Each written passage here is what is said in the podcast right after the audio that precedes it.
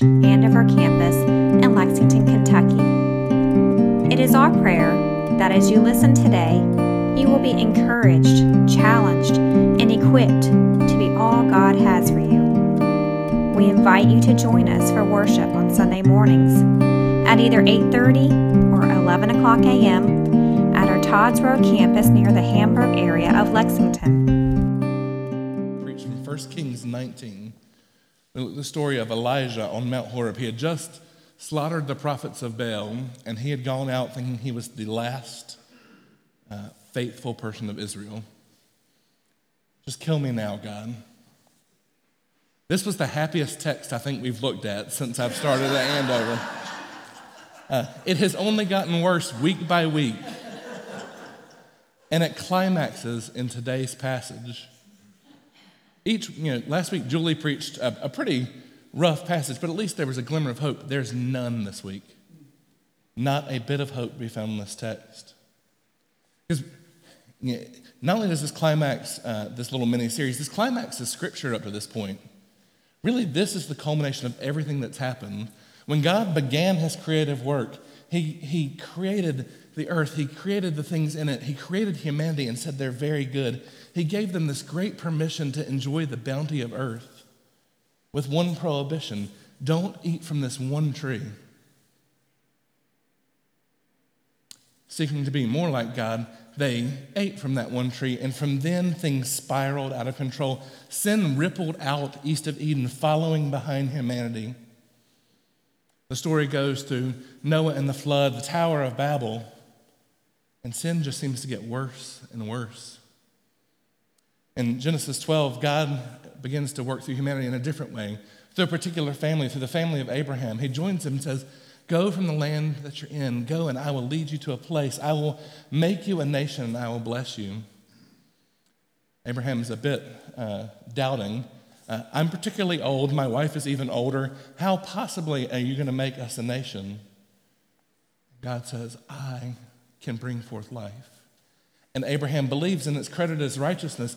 He has faith. But then we still see the effects of sin play out through his family, through their continual turning away from trusting in God and then trying to kind of work things out on their own. The story of Abraham, Isaac, and Jacob is really the story of Abraham and Sarah, the story of their children and their grandchildren, and the effects of sin rippling throughout. Ultimately, their grandson Joseph ends up in Egypt in this position of power. Things look like they might be all right for Israel. And then you turn the page and find that there was a king in Egypt who didn't know Joseph. They're in their worst possible situation, so we think. They're enslaved by Pharaoh, driven day after day in manual labor. Where is this God who made covenant with us? Where is he? We cry out. The text says that God heard their cries. Ultimately, he delivers them from Egypt, brings them out into the land, and says, Go, I'm going to give you the land I promised your forefathers. They go out and spy the land, and when they get there, 12 go in. 10 come out going, They're too big, they're too strong. If we go in, surely we're going to die.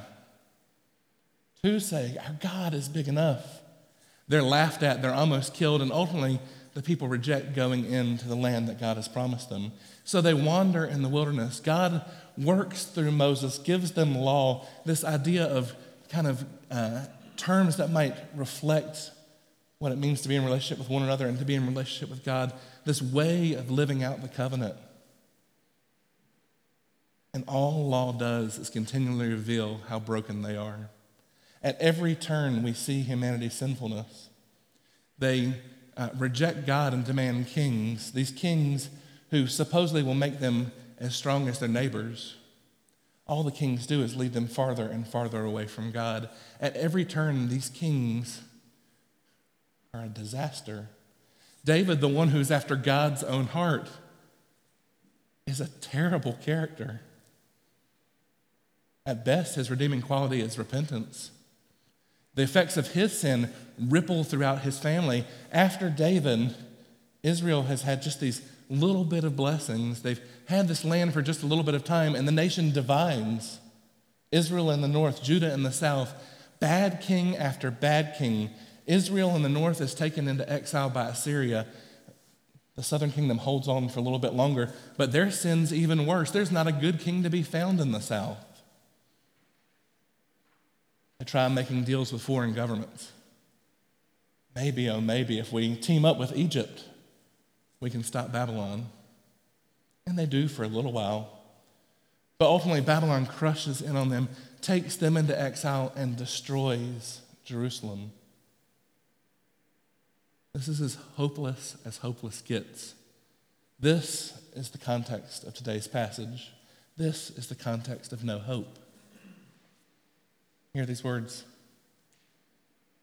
Oh no, she sits alone, the city that was once full of people, once great among nations. She has become like a widow, once a queen over providences. She's become a slave. She weeps bitterly in the night, her tears on her cheek. None of her lovers comfort her. All her friends lied to her. They have become her enemies. Judah was exiled after suffering and hard service. She lives amongst the nations who find she finds no rest. All who were chasing her have caught her right in the middle of her distress. Zion's roads are in mourning. No one comes to the festivals. All her gates are deserted. Her priests are groaning. Her young women grieving. She is bitter. Her adversaries have become rulers. Her enemies relax. Certainly, the Lord caused her grief because of her many wrongful acts. Her children have gone away captive before the enemy. Daughter Zion lost all her glory. Her officials are like deer that can't find pasture. They've gone away frail before the hunter. At least the Psalms lament usually give us some kind of turn, but we'll praise to God eventually. There is no turn of hope in today's passage. Instead of it's a comprehensive picture of lamentation. The women, the men, the servants, the officials, everybody is devastated. They personify Jerusalem, daughter Zion. Done. The weight of Israel's sin reaches its climax in this very moment. Surely not everybody in Israel was terrible. Elijah thought he was the only good one left, and God built up a whole group around him. But they all bore the responsibility for these sins. Uh, God doesn't go around in these passages going, I'm going to wipe out the six of you who sinned. It is communal. There is no we're going to separate out the good Israelites from the bad Israelites. It is Israel has failed to be my people. They've given their heart to other gods, they've trampled on people, and you are all going to bear the weight of what you've done. It'd be better to me if there was that out. At least the good ones get spared, right? Because then we can picture I'm the good one. Israel bears the weight of Israel's failures. And it's total. There is no hope. They're in foreign lands. Ezekiel paints a picture that the very presence of God has lifted up from the temple and disappeared. Hopelessness. I've been trying to think about what a contemporary feeling of this would be. And because they're a nation state, this is like this is like the church has failed. We exist no more. Washington, D.C. has been taken over by a foreign government. Frankfurt has been taken over. We are living in Canada or Mexico or Russia or wherever. Everything has fallen apart that they know of.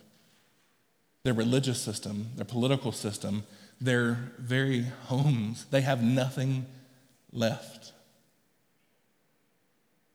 you can see why there's no hope.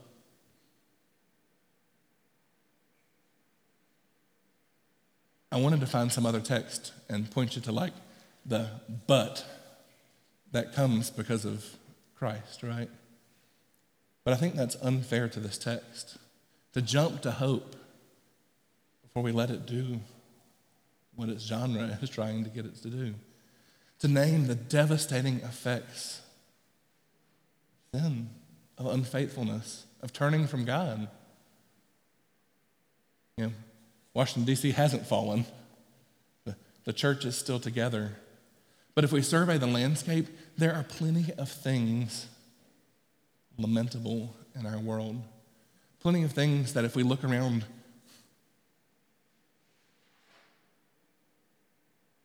we should groan over. Things that we know break God's heart. Things that He would actually desire us to be part of. And they're probably things that we actually have nothing to do with, right? This is that whole uh, corporate weight of individual sin. The opioid crisis has to break God's heart. I don't look around this room and think, ah, we're all the problem. But we sure need to lament this, and we sure need to be a people who seek to change.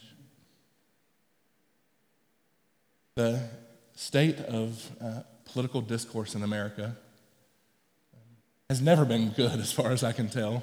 If you're a Hamilton fan, they've been arguing since the beginning But it seems to get worse and worse, that we treat people as less than people.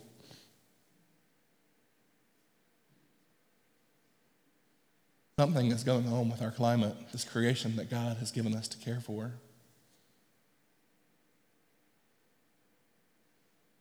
The number of LGBTQ youth who commit suicide, who run away from their homes, who feel completely ostracized, The fact that the church in North America can't agree about anything, that one of our favorite pastimes is to hop on Twitter and tear each other down.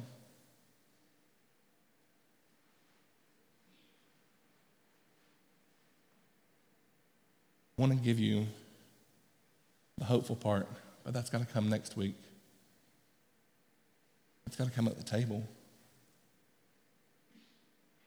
This text is inviting us to seek God's heart to see what breaks his heart, that we might not be like the people of Israel who let our sins spiral out of control to the point when it all falls apart. See, we do have hope. Brian's prayer is at best the best prayer. When, oh God, will you make things right? And until then, we need to examine what it is that tears apart God's heart. What should be tearing up our heart? I think if we uh, took any time, we could come up with page upon page of things that are not right. That if we're honest, and we should be doing something about things that God weeps over.